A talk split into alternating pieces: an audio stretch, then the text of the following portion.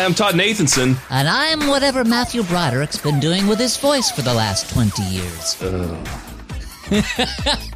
and No, I'm that is Lena a- Morgan. Hi, hello. Yes, that is actually Lena Morgan. Welcome to a Song versus Song Patreon exclusive. Every month, you guys vote and make us watch something. This month, you made us watch Susan Stroman's The Producers. Not Mel Brooks's producers from 1968. Susan, Susan Stroman's The Producers from 2005. Oh my God.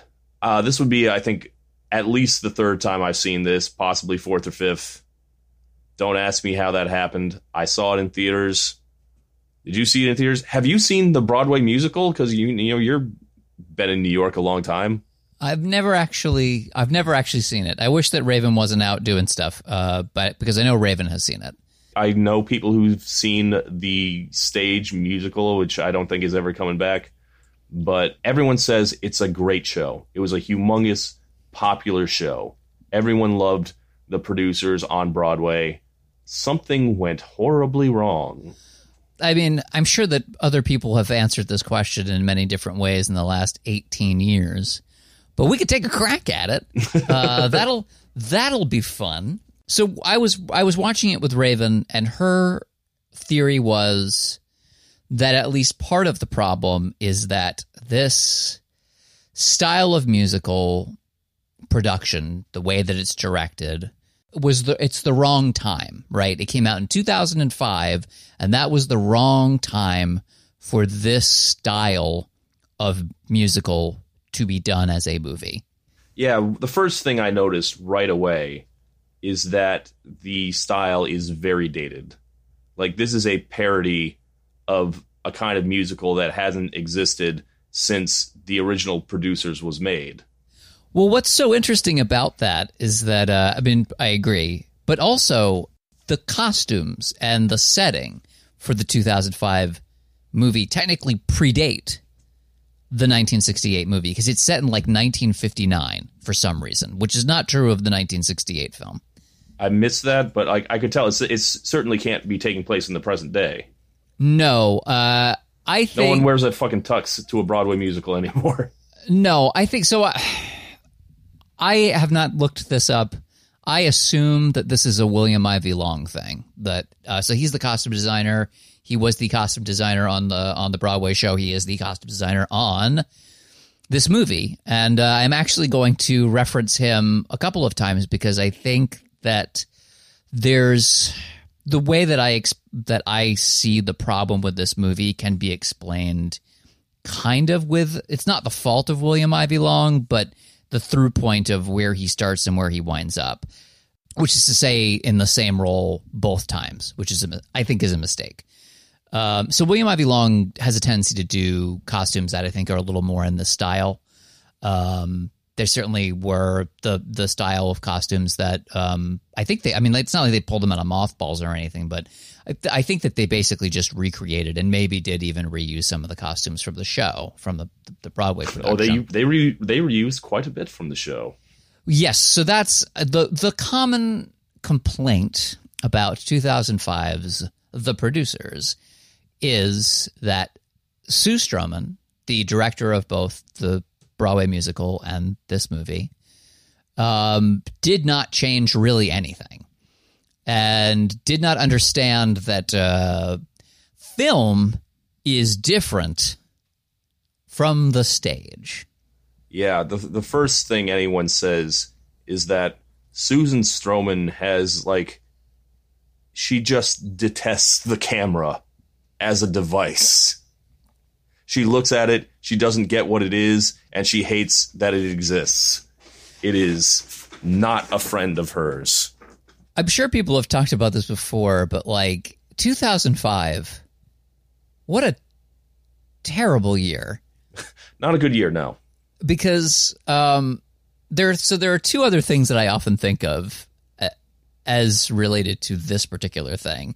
One is that um, not only did this uh, musical get turned into a movie terribly, but so did another very famous um, stage musical in the same year by one director, Chris Columbus, That being Rent. that's the same Oh, year. that's- yeah, that's right.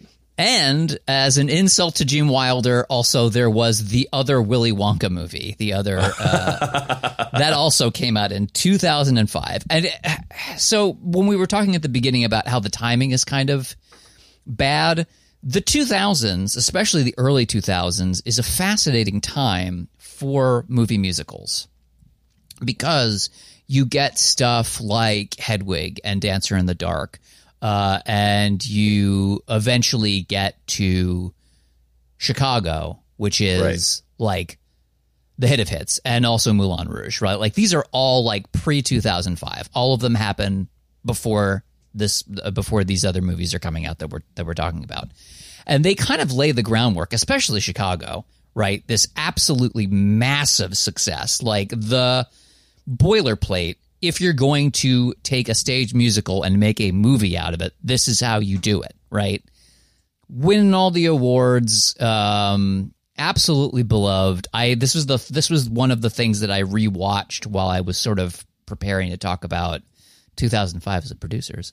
Yeah, I, I'm not like a Broadway guy, but I did take my parents to see Chicago when I lived in New York, and uh, having seen that now, uh, that is a masterpiece of bringing to the uh, of adapting to the, the screen.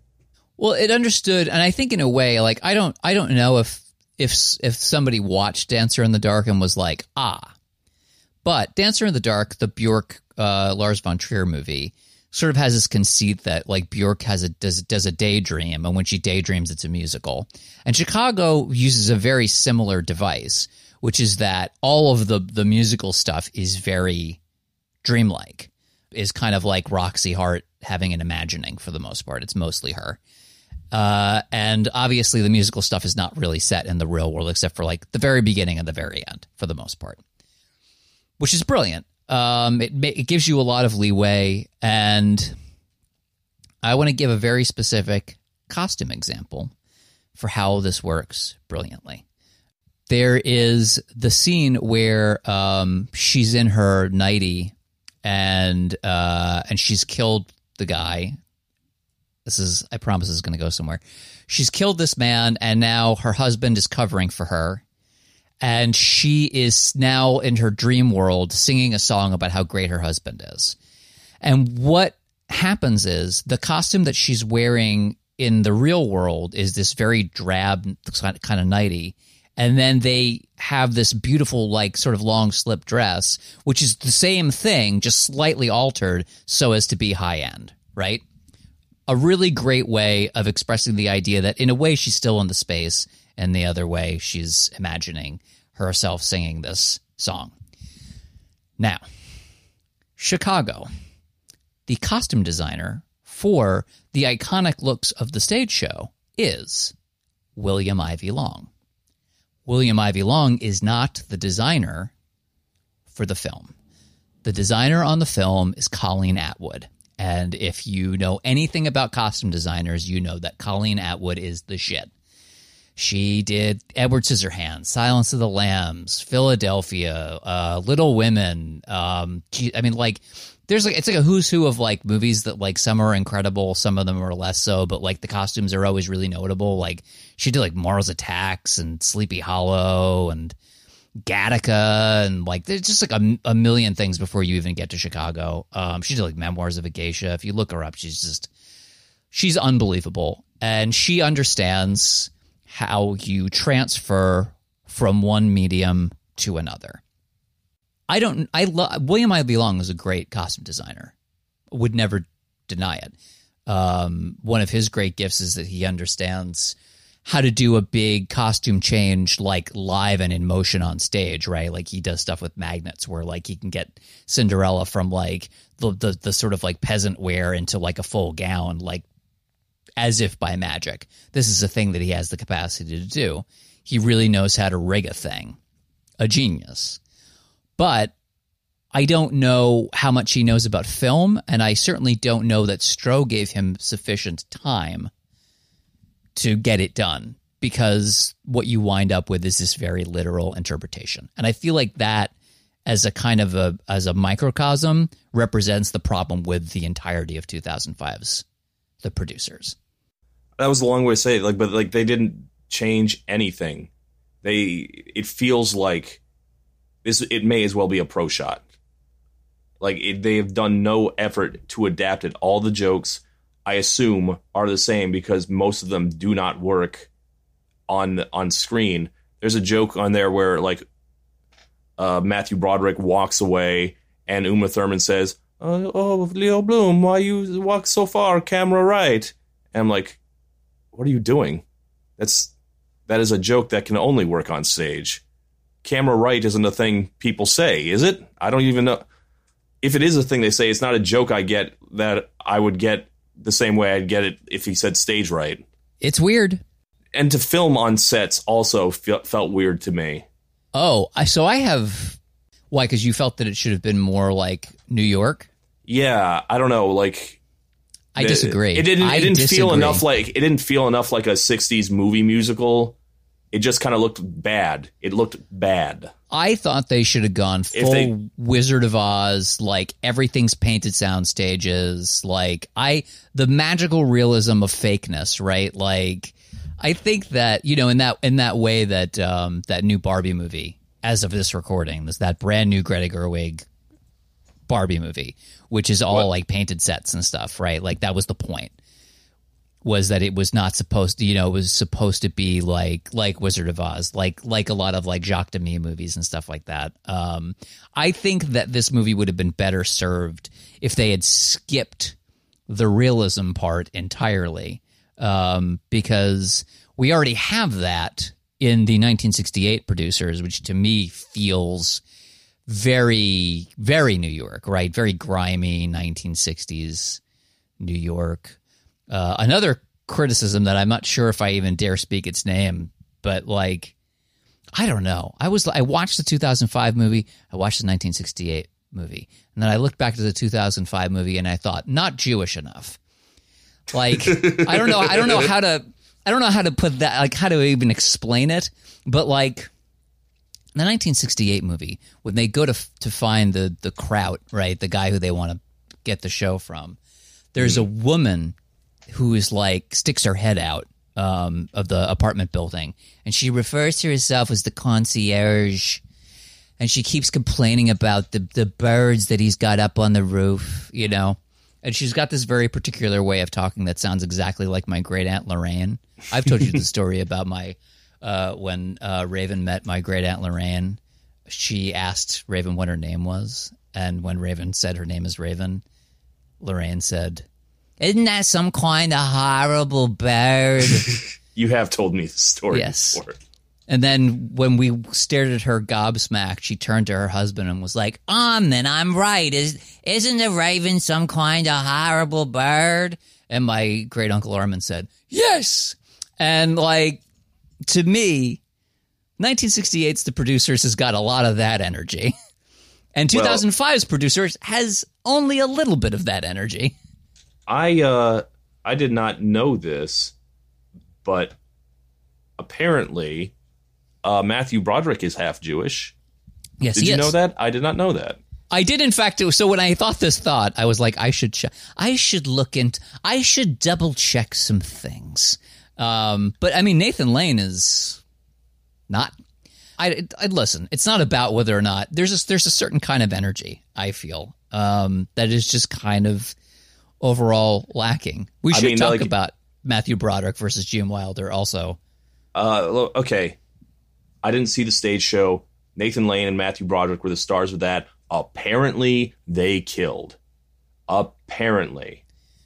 But I watched this as a movie, not having seen the stage show. It seems very obvious to me that both castings are for much worse. I Like yeah. I think Nathan Lane is terrible, and I think Matthew Broderick is terrible, at least in this movie. I also think Will Ferrell's terrible. Will Ferrell's terrible. Uma Thurman's terrible. Everyone Uma, is fucking Uma terrible. Thurman is the only person that I would I would argue has got something. Literally the only person in the entire movie that I go, you know what? Maybe I can make an argument for Ulla, but um, that's it. Um, but I don't want to. So here's the thing: my my diagnosis is that uh, Nathan Lane and Matthew Broderick as our two main leads are pitching it to the cheap seats, which is a weird thing to do when you're on camera. Yeah, well, they are pitching it to the cheap seats. It's weird to do in front of a camera. The camera is doing nothing. It is not to the cheap seats. It's just sitting there, which is why there's like a weird disconnect. But like Matthew Broderick, it's like I don't want to say that he's always at a 10 because he's always at a 10 billion. No, I, I mean like he's like once he gets into the too high energy, it's like he can't turn it off. Right? Like if you look at like so like Gene Wilder with the with the blue blanket, right? Like he does go to a very strange place. Right? Like he is like Matthew Broderick is definitely trying to do the same thing. Right? And they both do that like you know, like that that terrible sound. Except that Gene Wilder knows how to pull back from it very quickly. And Matthew Broderick, once he's in it, it's like he becomes like orgasmic. Like there's something so weirdly kinky about it, so sexual. And I never got that vibe off of the Gene Wilder performance, no matter how many. And I've watched that movie many times. By the way, I watched that for like the 10 billion and sixth time, whatever it was. And I still laughed my ass off watching that version. That version's great. Um, but Matthew Broderick is going so hard. And all I kept thinking was, stop. Or to put it in the language that Matthew Broderick would understand, stop! Nathan Lane is not as outwardly irritating as Matthew Broderick has been for since 1996 or wherever. But Nathan Lane's most famous role is about how he is incapable of even doing a halfway plausible impression of a heterosexual. Like that's the the entire joke of the birdcage. He cannot fake it. I really did not feel in any way that I was looking at a guy who would uh, cat call out a window at Uma Thurman. He does not feel like a sleazy producer to me. He doesn't seem like a cigar puffing, uh, you know, ass grabbing guy. He And seems yet- like Nathan Lane. So here's the thing about that. Um, my other big criticism of this movie, especially when you watch it back to back uh, with the 1968 version, and also, by the way, when you watch Chicago, because like Chicago and, and, and the producers have this thing in common, which is that there are two scumbags that you're that you're supposed to root for, and one is like a dyed in the wool scumbag, and uh, one of them is new to being a scumbag. That is But correct. the, the thing about the 2005 movie is that um, I hate these men. they are not charming in any way. They are detestable. I do not want them to succeed. I want them to fail. They are garbage. And despite the fact that Zero Mostel um, is kind of a scumbag in the 1968 version, and and Gene Wilder's uh, um, Leo Bloom gets pulled into it, I like those guys. I kind of want them to win, even though they're bad. You know, it's just, it's the same thing with Chicago, right? Like those two women did some murders, but I still I'm rooting for them, right? Like you, yeah, you, my understanding is that you're meant to have someone to root for. And there's nobody to root for in the 2005 version. The way these men is are played, and they're so scummy, and they are awful to women, absolute garbage. And then the movie d- goes into like how you become more homophobic than your 1968 counterpart. I don't know, but Okay. they did it. Boy, did they do it! it is 1968 it happened it was a you know that's the the style at the time i actually am not a big fan of uh the original producers it's not my favorite mel brooks. I, of the big three mel brooks movies i think it's uh pretty well behind blazing saddles and young frankenstein. But you know it, it it works. And you said something it's it's not jewish enough. I didn't realize that until you said it but like yeah. Yeah. Like there's just not a lot of like that jewish comedy energy. It's the the the kind of neurosis that they're trying to go for. They fail at so completely. Yeah, I mean the, the the thing that I like about the original, and like I'm very different from you. I would probably put. I think it's like Young Frankenstein number one, producers number two, Blazing Saddles probably number three. Like I, you know, I don't. I know that uh, we come from a crew that, that that are beholden to Blazing Saddles above all, but it's oh yeah uh, crew who are you talking about i'm I- me and i I okay, fair enough. But like, I love the producers. I've always loved the producers. there is this beautiful desperation to everybody in that movie. Uh, Leo is desperate in his way. Uh, Max is desperate. And the other thing is that, like, our Nazi is also very desperate, right? It's the thing that kind of unifies them in a very strange way. Like, he also is truly desperate, but in a, in a, when he's not being a, a Nazi about it, it's almost very quiet. They all have quiet desperation, always, always happening in the background, right? And it's truly subtle, except when it's these explosive moments, right? But like, that's the thing that makes it work. And 2005, there's no subtlety, none of it exists at all.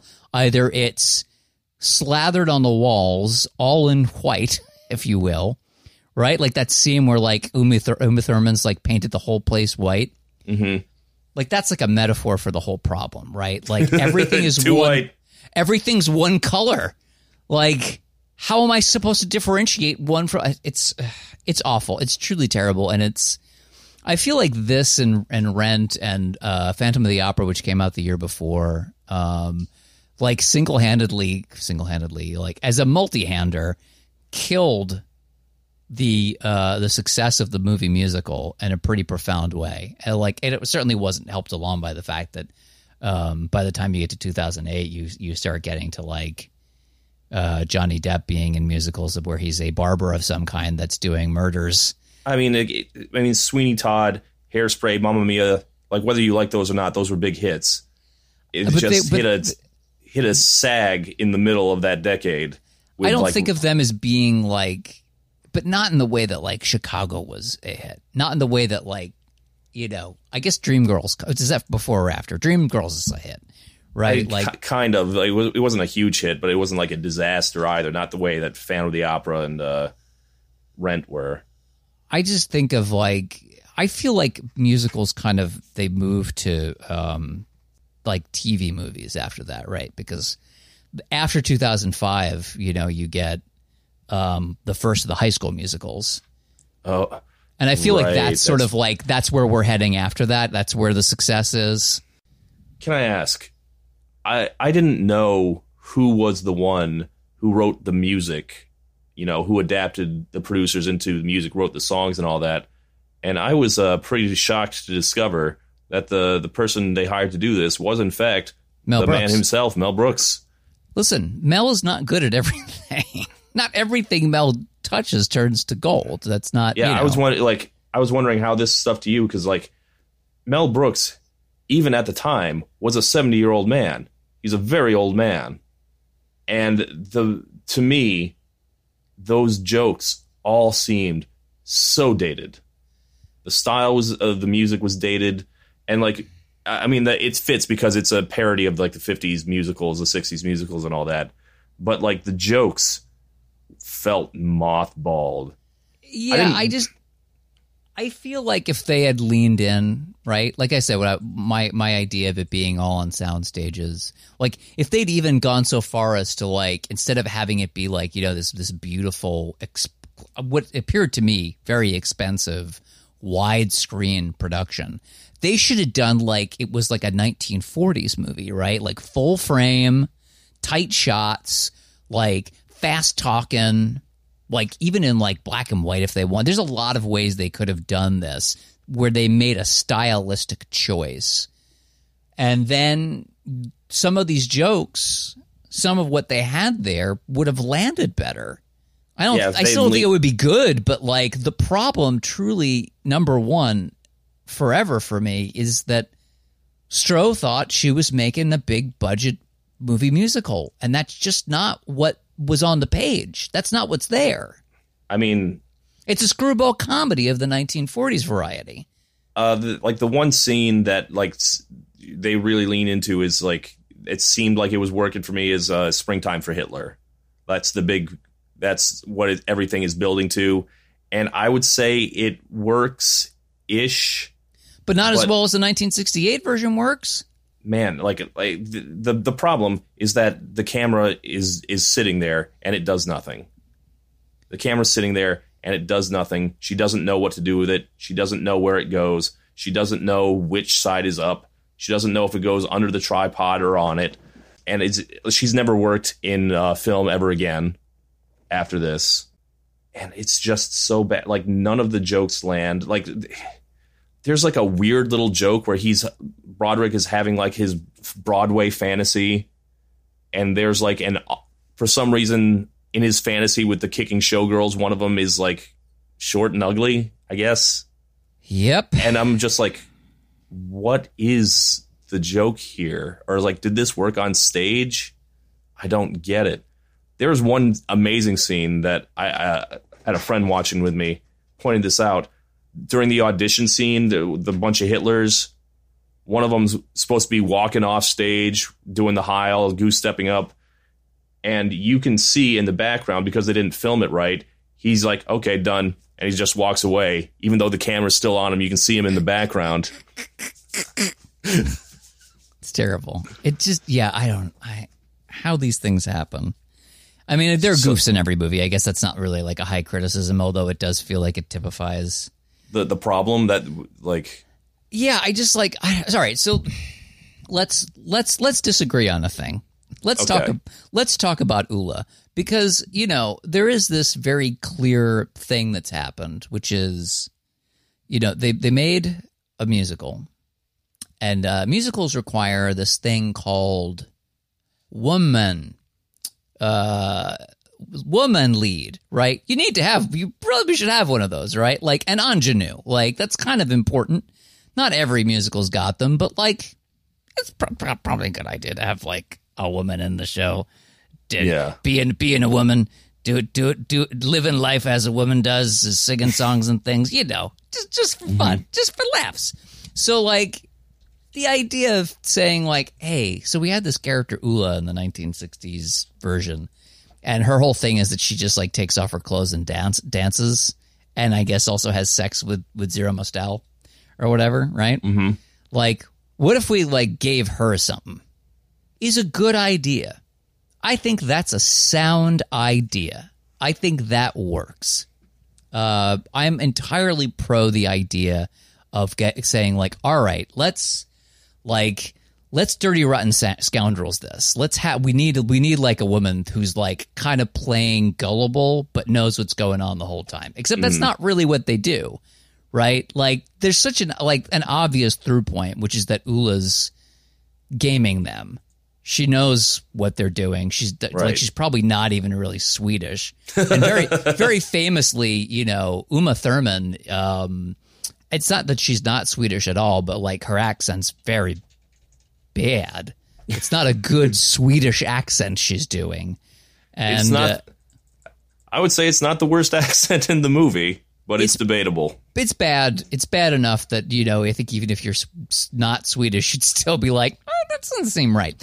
Um, that if they'd kind of like let the the final note of it be that she was gaming them the whole time, right? Like, would be pretty smart. But they don't do that. The closest they get to that is that they've cast Uma Thurman. Now, Yeah. I am of the opinion Ulla that Uma. Uma Yes. Ulla. Yeah. Yes. U- Uma, Ulla, Oprah. Oprah, Yeah. Ulla, Uma. That's a David Letterman joke from like the Academy Awards from like 35 years ago. I'm glad that you and I both know this, but the kids who listen are not going to know what the hell we're talking about. And they shouldn't. It's a terrible joke. I'm pretty sure David Letterman has apologized for that joke. No, it was Anyway. like a. f- Anyway, go on. Yeah. Yes. So I think, you know, Beatrix Kiddo herself, Uma Thurman, has got some fucking range. And also, you know, not to make it about the most like simplistic thing, but like she beautiful. Like Uma Thurman, a stunning human being, uh, and is very. I think she's got great physical acting. And I think in that way, she's very funny. She's got great physical comedy in a way that I quite frankly don't think uh, Matthew Broderick or Nathan, Nathan Lane display in this film, at least. Like, I know that at least one of them is capable of it, but neither of them is doing it in the film. Whereas Uma Thurman, I think, kind of gets how to, how to be like full body funny, even if the script doesn't give it to her. So Yeah, I'll like- I'll stump for Ulla all day. Like, is it great? No. Do I think she's the best part of the movie? Yes. Uh, I think the care like the jokes are so bad, and not for her, but like for the movie that I I didn't particularly enjoy any of her performance. I guess my problem is more with the the writing than anything. But so there's another ter- terrible accent in this movie. Will Ferrell. Will Ferrell, the hottest comedian of 2005, does a small part in this movie. He doesn't have to be doing this. He is no. hot off of old school and Anchorman, and here he is, and he is straight at the height of his powers, lousy. He is lousy in this movie. Yeah, I don't it, know. What's so bizarre about it is that like the fo- like I get that he I think he was, you know, clearly a fan of the original. Like that's that's I'm sure that's why he did it. But I think he also wanted to be able to branch out a little bit as evidenced by the fact that the following year he was in Stranger Than Fiction, one of the, the, the weirder roles that he's taken on, one of the most straight roles he's done. Uh, yeah. not a perfect movie, but certainly a much better movie than this. Yeah. Will Ferrell I don't know. Like clearly, he has to be a fan. If he is like a, a, film comedian, he has seen the producers at some point, which I think might be the problem, because it seems like he doesn't really know how to do this character, which isn't his. You put let him be Ron Burgundy. He has that character. He knows it down. This is just somehow out of his wheelhouse. I'm not sure. Well, you know what? All right, so I'm gonna. I have a theory about this and my theory is that this is once again a Stroh problem. Because she's shooting it without really moving the camera around at all. So it's basically very live, right? Like they even recorded a lot of the, the vocals uh, that are in the film are actually like live vocals, which I'm sure seemed like a great idea, very impressive at the time. I'm not really sure that that, that made a difference one way or the other in the end. But you know what? That probably put Will Ferrell in the mindset of He's on SNL. Yes, and that's the thing. Like if you watch his performance, it's a it's a very Saturday Night Live sketch kind of performance. Yeah, which don't He's, make no damn sense. I don't know. Like it doesn't help that he has like a couple of the worst songs. Well, uh, the the music we could talk about too. Um, I don't know that it's this. The Raven had said this thing that I thought was really smart because they cut a lot. Um, to their credit, I feel they could have cut. They could have cut a lot more. I am surprised to hear that. Because I'm surprised they made any alterations whatsoever. They did. They cut, they cut. They cut a number of songs, but like, there's still these songs. Like, there's a song that's like a Matthew Broderick song, and then there's the Betrayed song that Nathan Lane has, and these songs, you know, oh, likely. Oh God, the Betrayed song, like, like where they where they they're like, hey. Made, here's what did you forget what happened in this movie well in fairness it's been going for two hours so you know like maybe and it's still got a little ways to go. Boy that's another thing right? Like that's a two almost a two and a half hour movie. And the original movie is like an hour and a half. Um much better. But the thing about some songs in stage shows is that they have a utility to them. And the utility is there's a lot of big costume changes happening behind the scenes and probably also some really big set changes happening. So they need this song in so that like someone can kind of come like all the way down center stage, have a little spot on them and they do a little like number, a little soliloquy kind of deal so that they can do the shit in the background for the next five, ten minutes. Uh, this is a movie. We don't need those songs. Fucking cut them! that the betrayed one was uh, like just stunning. Like it serves absolutely no purpose in this film. Like he does little bits of every song that we've already heard, a reprise of all those songs, and it's just stunning. Like uh, just staring at each other is like, how could this have not been cut? it doesn't need to exist. It serves no purpose. They did a live Jesus Christ Superstar, uh, you know, a couple years ago on TV, and unlike a lot of the you know the live musicals, this one was like a live musical in front of a giant crowd, like in a, like the Hollywood Bowl or something. And I got that musical for the first time once I got that it, it has to be in front of a giant crowd that that musical makes no sense unless you understand it as a big giant pop concert. And stuff like that does not necessarily uh, translate to uh, the magic of the, the the cinema. Like this is a prime example. Like without the crowd cheering at the end of it, it's like, wow, you did that entirely in in one shot, alone on stage, without the crowd cheering for it. It just doesn't make any sense. And there, I feel like there are more than one song like that. I'm trying to think of what I'm I'm trying to say here. Like, there's got to be another one because there's a bunch of them. You know who we haven't talked about yet? Who? Uh, Carmen Ghia and Roger De Bris. Well, I brought them up earlier when I said how how is it in 2005 that they did How something you- that was that was more homophobic than what was in 1968. Uh, it really, you know what it makes me think of? It's like when they cast Benedict Cumberbatch to play Khan, and you're like, how did they go further? How did we? how did we cast? Uh, it, like they're like, well, we cast a um, Ricardo Montalban, also not a Sikh, but at least not like fully white. Blindingly white. And then Not they were like- like, and, and then all of a sudden it was like the was like the 2010s, and they're like, we're gonna do that Khan thing again. I'll tell you what we're gonna do. We're gonna cast the the whitest, most British, most history of owning people guy, like not him, but his family. You know, like that's who will get to play Khan. You know, um, and to me, it's I oh, oh it's just terrible. Like I, at least in the 1968 version, they've got this thing, uh, brevity. right? You get in, you do something vague, vaguely homophobic, you get out.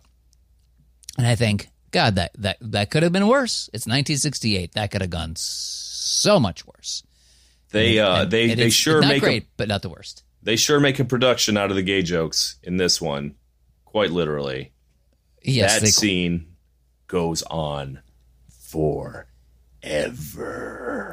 And much like they had gotten Ulla in, they were like, well, here's what's going to fix the homophobia problem a dyke.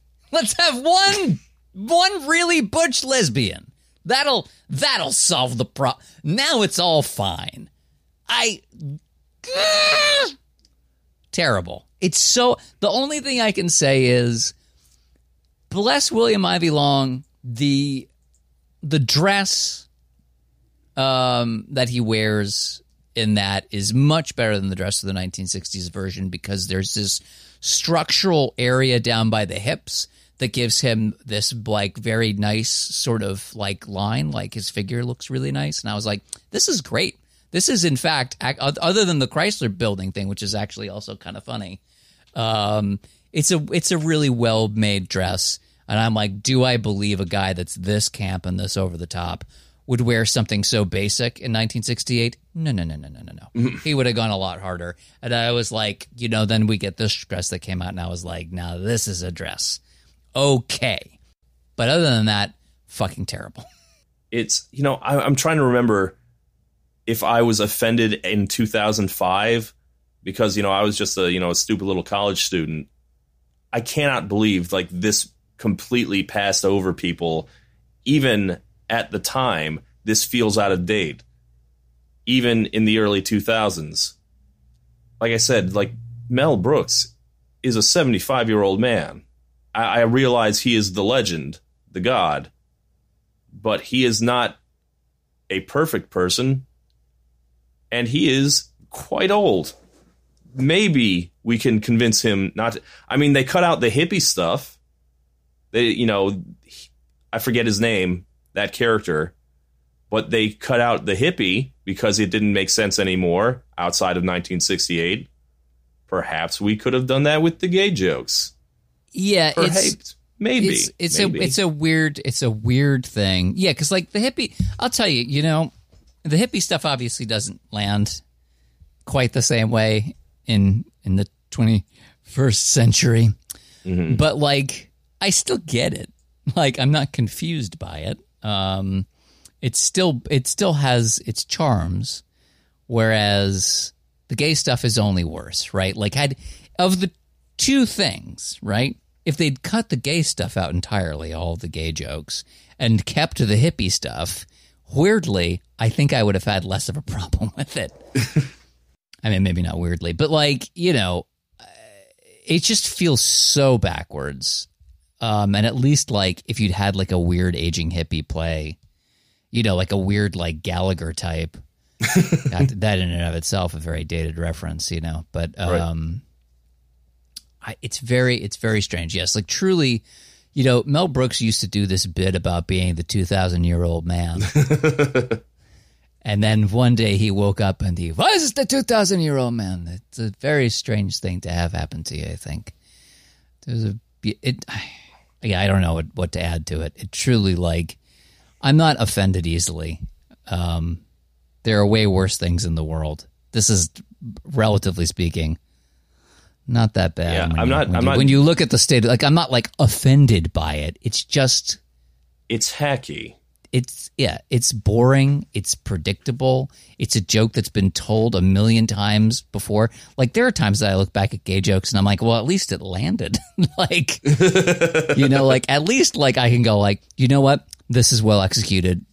There's a there's a bit towards the end of this movie where like they have like an, a literal like Irish police officer coming in. Oh yeah, what the hell was that? you know, and like, sorry, Irish listeners, I, I'm I'm doing an impression of the the the way that Americans used to do the the Yeah. the, the oh, over the Faith top, and Begora. right? Like this is this is a thing. I'm not actually doing an impression of an Irish person. I'm doing an impression of an American person from the 1950s doing an impression of an Irish person. Trust me, it's a real thing. Anyway, you know, he does the thing, and then like Nathan Lane parrots it back. And then like his his voice keeps getting higher and higher, and he's and, he, and he's like, and as we used to say in the old country, taxi. And like I was like, great, that lands like that very check please thing, like that bit. And then like when Will Ferrell comes in and yells at the at the at the at the director and, and his partner, uh, and he's like talking about how like they made Hitler look ridiculous. And they do a thing where they pop up from behind the couch and they're like, it wasn't that hard. Like it's like that very like Merrie Melodies bit I think is funny. Like that still makes me laugh. I feel like there's something very timeless about that. But that's, you know, like that only made me think more. Why isn't this full flame full frame like very like actually done in the old style, right? Like just just completely stylistically commit to it. If there are those kinds of bits in your movie, don't make it widescreen, don't make it expensive looking. That doesn't make any sense. Uh, One last thing. Speaking of uh, whether or not we were offended, the whole premise of this show in 1968 and so on is that you would put a Hitler thing on Broadway and it would be so offensive to people that it would bomb. I think that is still true, but I'm watching this in 2023. I was like, I wouldn't test this theory because this feels a little more like loaded than it did in the 60s or in 2005. Yeah, well, I, you know, I we were talking about um, whatever. This is a private podcast. We can say whatever we want about like the idea of like Elon Musk, right? Like if someone had like started like making content that just like ripped on him, unmerciful. I was like, well, it wouldn't work. He'd love the attention. The people who people the people who love him would would ride to defend him and it wouldn't play at all, right? Like the thing about, I think I, w- I was thinking about this quite a bit, right?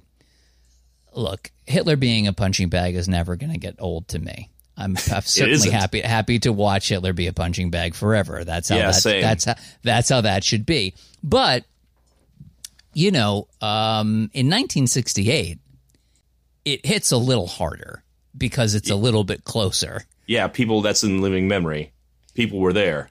Yeah, I People mean, like can tell you look, about it. They you- the people who liberated the, the camps, they were there. as They as, I, as I about it. often say, you know, like it it's still like you know it's 2023, and my my mentality is that's not that far away still. But Yeah. you know, you're talking like almost it's like a Yeah, but you'd have to right? Seek so someone out today to to you know to have you know go to the old folks home and find someone who was there ver- versus in 1968 where you just walked down the street was like did you serve yes like yeah i served in europe here's what i saw yeah it's a very it's just a very different time to be doing that it hits a lot harder that makes the joke work a lot better you know i truly do think that like if trump died today and then eventually like after he'd been dead for like like 15 20 years or like whatever amount of time then like it had truly became a thing where like he was the actual butt of the joke. Like he was history's joke and he was gone. He couldn't do any more damage. And like he he died in such shame that everyone felt like they had to crawl under their rock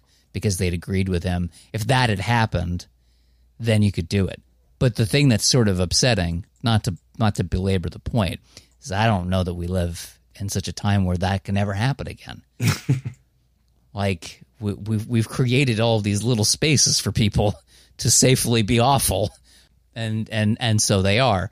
Um, yeah, it's very different now. Like I don't, I, I I couldn't tell you how much I thought about that in 2005. I'm sure the answer is, is somewhat, but you know, it it's very weird watching it now because uh, you know, not things.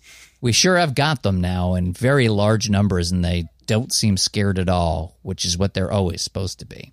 So it's weird. It's a very it's it's it's it's different. I don't like it. it's not fun. I'm glad that we yeah, talked it, about this so we could pad out to 50 minutes, but Jesus, it's depressing.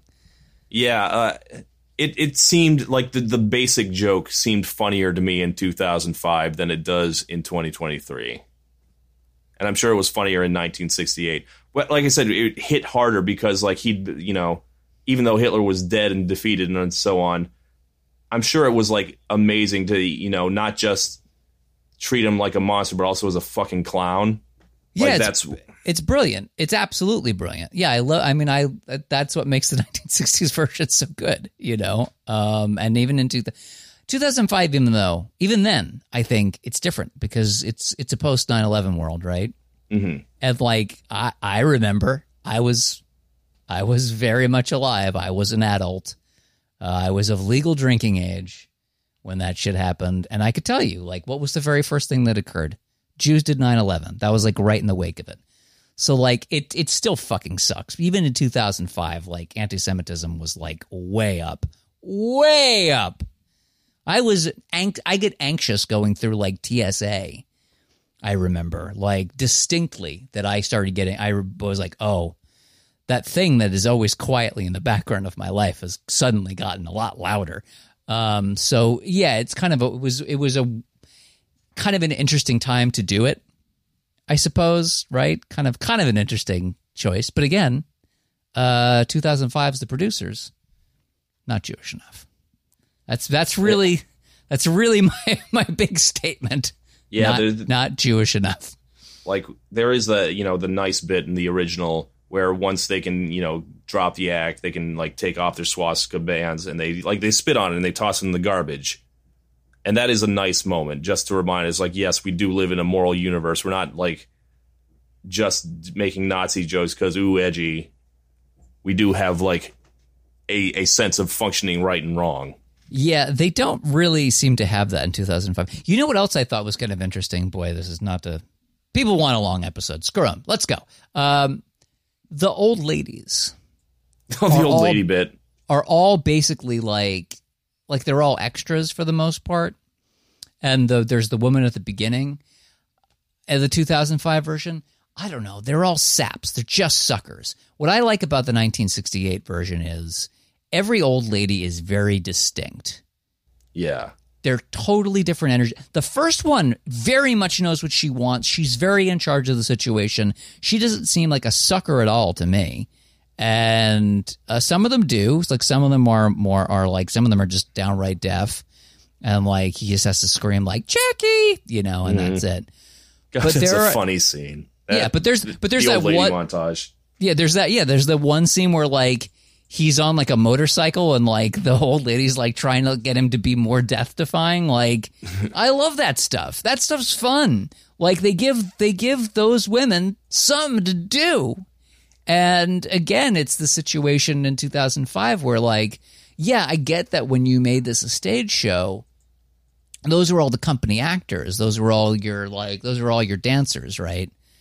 You're reusing them for multiple roles over and over again, and and so Stroh's thing was, we'll just do the same thing, and it's like, right, but this isn't a stage show, Stroh, so like you don't have to do that.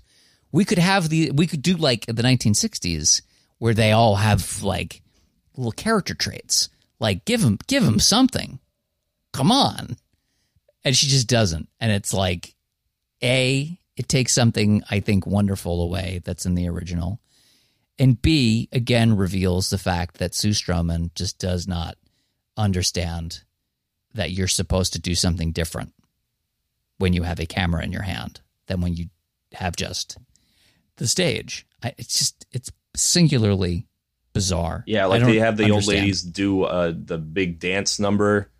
And like, you know, big dance numbers are, are cool when you see them live on the screen, it's not as impressive. And I don't know what she thought. Like, I hope, if only they had made a movie version of the producer's musical, is my conclusion at the end of this. Like, maybe they'll make, well, I'm, I, they're definitely never going to make, they certainly can't make one now. I don't think pro- the producers is ever coming back to Broadway. No one's producing that. Got him. Yeah, I don't know. I just I think it's interesting to go back and just like because there are so many things where they do take exactly from the 68 version, and you could just see every time why the 68 version is better. I always think like uh, of um, the bit where um, Leo finally gets convinced that he's gonna he's gonna do this thing, and they're like in front of the the the um, the fountain. Mm-hmm it's shot even similarly where like the the camera's all the way back except it's the it's the physical acting. It's the way that Zero Mostel and and and um, and Gene Wilder are running around the fountain and then they cut to a different angle it's a more of a close-up shot and it's just so much more endearing right? Like there's a minimalism to it. And also definitely to kind of to your credit to the thing you'd said about um, utilizing New York City a little bit more. Lincoln Center's in the background in the 1960s version, and like it's pretty early in the day for for the Lincoln Center looking like that, and it's pretty like I watched it and I was like, oh right, like Lincoln Center still looks like exactly the same. That's cool. Like, look at that. there it is. It's New York. I know that place. I live there and it it's just endearing, right? Like everybody's got this weird affableness to them. You know, even the Nazi is like, you know, he's still a Nazi, so, but like he's honestly kind of weirdly affable and like um I, I would argue nobody. And I I, bl- I, I blame the director. I blame Stroh for that. Like yeah. there's some somebody should have told them to like rein it the fuck in. Like somebody needed to have a full company meeting and go like, okay, hey, let's can we sit? I think I think a big problem with Will Ferrell is that he just constantly looks like Will Ferrell versus the Kenneth Mars in the original who looked like a, an actual Nazi like he could have been versus yeah, Will Ferrell is just he's on SNL. Yes, he put yes. on the costume for this with the with the with the and it, you pull up your your your pants so you can show off your your your socks and such. Yeah. Boy, oh boy, oh boy, oh boy, oh boy. Boy, that movie sucked. I have seen it way too many times. Yeah, I don't know. I've not seen it as many times as you have, but uh, yes, I, I had I, fr- I, had friends in college it. who really liked it, and they made me watch it a couple times. I saw it in theaters on my own because I was curious. I and, mean, uh, listen, uh, I'll say. Can I say one positive thing about it that's actually really backhanded? What? It was the first movie to shoot at Steiner Studios. What is that? Oh well, it's a it's a it's a studio in New York City. Uh, it was only like ninety percent done being built at the time, and so like there were a lot of things that the movie required, and there was money to go in, and so I think that like Steiner probably uh, maybe got some extra bells and whistles in the in the latter ten percent of its creation. And you know, I I say this every now and again. I say this when I defend Greatest Showman a lot of New York actors got paid. like that's a, you know when when Raven watched it with me and the credits rolled, you know, like once we got to like the all of like the the extras, all the dancers, all the all the people, right? Like Raven was like, I know that person, I know that person, I know that person, right? Like Raven has worked at Steiner Studios. That's nice, but that's just me basically respecting like the hardworking New York talent, um, which I do. Um, and I just can't really say anything nice about the leads or the director because Tell you what, I just did such I'd never sat job. through the credits before, and the the part where Will Ferrell starts singing uh, "Guten Tag Hop-Clop," but it sounds like a like Bryan Adams Heart Will Go ballad oh yeah, or that. yeah. that that didn't that did get a big laugh out of me. That's pretty. It's pretty funny. And then they have uh, Mel Brooks at the end do the Ferris Bueller thing. Yeah, I I I I, I think we may be like the first two people who have ever seen that because I, I had no idea that. who sat through the fucking out. credits of the producers of five. It's bad. It's a. It's a truly. It's a truly terrible, terrible show. Um, what's Yeah, your knee jerk? If I, if I asked you what's worse, this or Chris Columbus's Rent? Oh, that's an easy question for me. It's this. It's the producers. Yeah, at least I can say that Chris Columbus made a movie. Yeah. It's a bad movie, by the way. That is that is that is like you know truly. I don't. I think if you've if the only version of Rent you've ever seen is that, I don't know how you like Rent. No, like Phantom of the Opera 04 and Rent 05 are just like terrible. But the producers 05 is absolutely worse by margins. It's not close. It's not. Uh, which is like it's the one most like the stage musical. It's the most faithfully adapted. But that's no, I not, guess that, I guess they did did the uh, put most of the cast of Rent in there too. So actually, I don't know. Maybe it's Rent was pretty faithful also. Yeah, but it's still. Yeah, I don't. It's just. It's a movie, man. It's a fucking movie. Like Yeah. you, you you watch Chicago and you think that's how that's how it's done. That's how you do that. Like Chicago is a beautiful. Wish we were talking about that movie. Well, we'll we'll do something you want next month. I think. Oh yes, most almost almost assuredly at this point. And uh, as much as you don't usually like an anime thing, I think that you will prefer. I've, If we're doing, if we end up doing Perfect Blue, I think you will like Perfect Blue more than you like I- I've seen- 2005's I've The Producers. I've seen Paprika. I liked that. I don't remember much about it, but I I remember enjoying it. Well, if you if if you if you liked the little bit of Satoshi Kon that you've seen, uh, I think that the odds are at least decent that you will like it. Again, you you couldn't. It would be if you came back and said that you disliked that more than this. I, I think our pod, I think our I think our podcast and friendship. I mean, I'm not going to promise you that I, I will like it, but I can assure you I will like it more than the producers 05. Hooray! All right. Thank you for listening, everybody. That was Song versus Song. Thank you for voting for this. It sucked. and I I like watching bad things. I'm like Ben Shapiro. I do it for money. Uh, oh, Don't be stupid. Be a smarty. Come and join the Song versus Song Patreon. oh, you already you. did. Bye. thank you for donating. So long, everyone.